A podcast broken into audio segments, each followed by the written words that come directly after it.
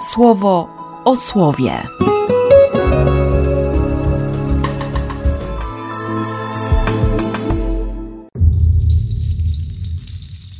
Piętnasty września, środa. Z listu do Hebrajczyków. On to za dni swego życia w ciele wielkim wołaniem i ze łzami wznosił modlitwy i błagania do mogącego go wybawić ze śmierci i został wysłuchany z racji bogobojności. Chociaż był synem, doświadczył posłuszeństwa przez to, co wycierpiał. Ponieważ wytrwał do końca, stał się dla wszystkich okazujących posłuszeństwo przyczyną wiecznego zbawienia i wyznaczony został przez Boga na arcykapłana na podobieństwo Melchizedeka. Z Ewangelii według świętego Łukasza. Jego ojciec i matka dziwili się tym słowom o nim, a Symeon zaczął ich błogosławić. Do Maryi, jego matki, powiedział: Oto ten stanął na upadek i na powstanie wielu w Izraelu, a także jako znak wywołujący sprzeciw, aby na jaw wyszły ukryte myśli wielu serc. A twoją duszę przeszyje miecz. I znów powtarza się sytuacja sprzed tygodnia. Wspomnienie Najświętszej Maryi Panny, a liturgia koncentruje nas na Jezusie. To jest dobre. Tak właśnie ma być. Kiedy rano słuchałem tych kilku wersetów z listu do Hebrajczyków, zatrzymał mnie, jak zwykle zresztą, paradoks zaraz w pierwszym wersie. Wielkim wołaniem i ze łzami wznosił modlitwy i błagania do mogącego go wybawić ze śmierci i został wysłuchany. I znów pomyślałem sobie, że są gorsze rodzaje śmierci od tej fizycznej.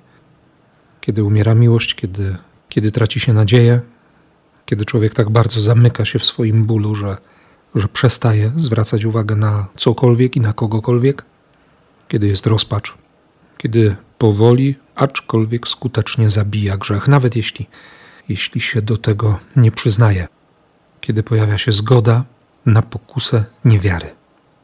Jezus miał prawo, aby odpowiedzieć niewiarą, aby się zbuntować, aby przeklinać, aby przeklinać i Ojca, i tych, którzy mu to zrobili. Ale tego nie zrobił. Przez cały czas wiedział, że, że w jego kierunku są wyciągnięte ręce Ojca Niebieskiego, że Ojciec kocha i został wyrwany ze śmierci. I pomyślałem sobie dziś rano jeszcze, że, że takim konkretnym, namacalnym znakiem tych wyciągniętych ramion Ojca Niebieskiego, tej miłości, która jest silniejsza niż śmierć, były dłonie Maryi, właśnie tam pod krzyżem. I mimo tego, że pewnie ją też próbowała dopaść ta pokusa buntu, przeklinania i Boga, i ludzi, kiedy demon przychodził z podpowiedzią: przecież, przecież to nie może się stać. Przecież tak nie robi Bóg. Gdzie jest miłość? Ona miała w głowie to amen, które powiedziała w czasie zwiastowania. Tu się nic nie zmieniło. I wtedy, i teraz nie wiedziała, o co chodzi. I wtedy, i teraz nie miała pojęcia, co z tego będzie. I wtedy, i teraz jej odpowiedzią było: Amen. Niech tak się stanie. Chcę tego. Chcę Ci dać moją zgodę. Chcę Ci dać wszystko. I wtedy stała się jeszcze jedna rzecz, którą zapowiedział Symeon. Jej duszę przeniknął miecz w dziewiętnastym rozdziale Apokalipsy Jana, jedenasty werset rozpoczyna opis wizji otwartego nieba i pojawia się biały koń. Siedzący na nim to ten, kto nazywa się wierny i niezawodny oraz sprawiedliwie sądzi i walczy. Jego oczy jak płomień ognia, na jego głowie wiele diademów, ma napisane imię, którego nikt nie zna, tylko on. Odziany jest w szatę zanurzoną we krwi. Wołają go imieniem słowo Boga. Z jego ust miecz ostry wychodzi. Miecz słowa Bożego. To się wydarzyło pod krzyżem. Ten miecz to słowo Boga. Słowo, które znów głęboko wpadło w jej serce.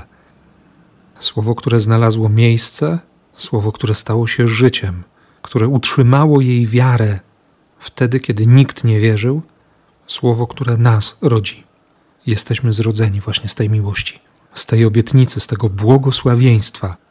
które pod krzyżem wydawało się być przekleństwem. Ale kiedy spojrzeli na siebie, to, to wszystko było wiadomo. I też sobie pomyślałem rano, choć, e, choć przeczytałem właśnie ten fragment drugiego rozdziału Ewangelii Łukasza, a nie dziewiętnasty rozdział redakcji świętego Jana, pomyślałem sobie, że, że dobrze jest dziś uchwycić to spojrzenie.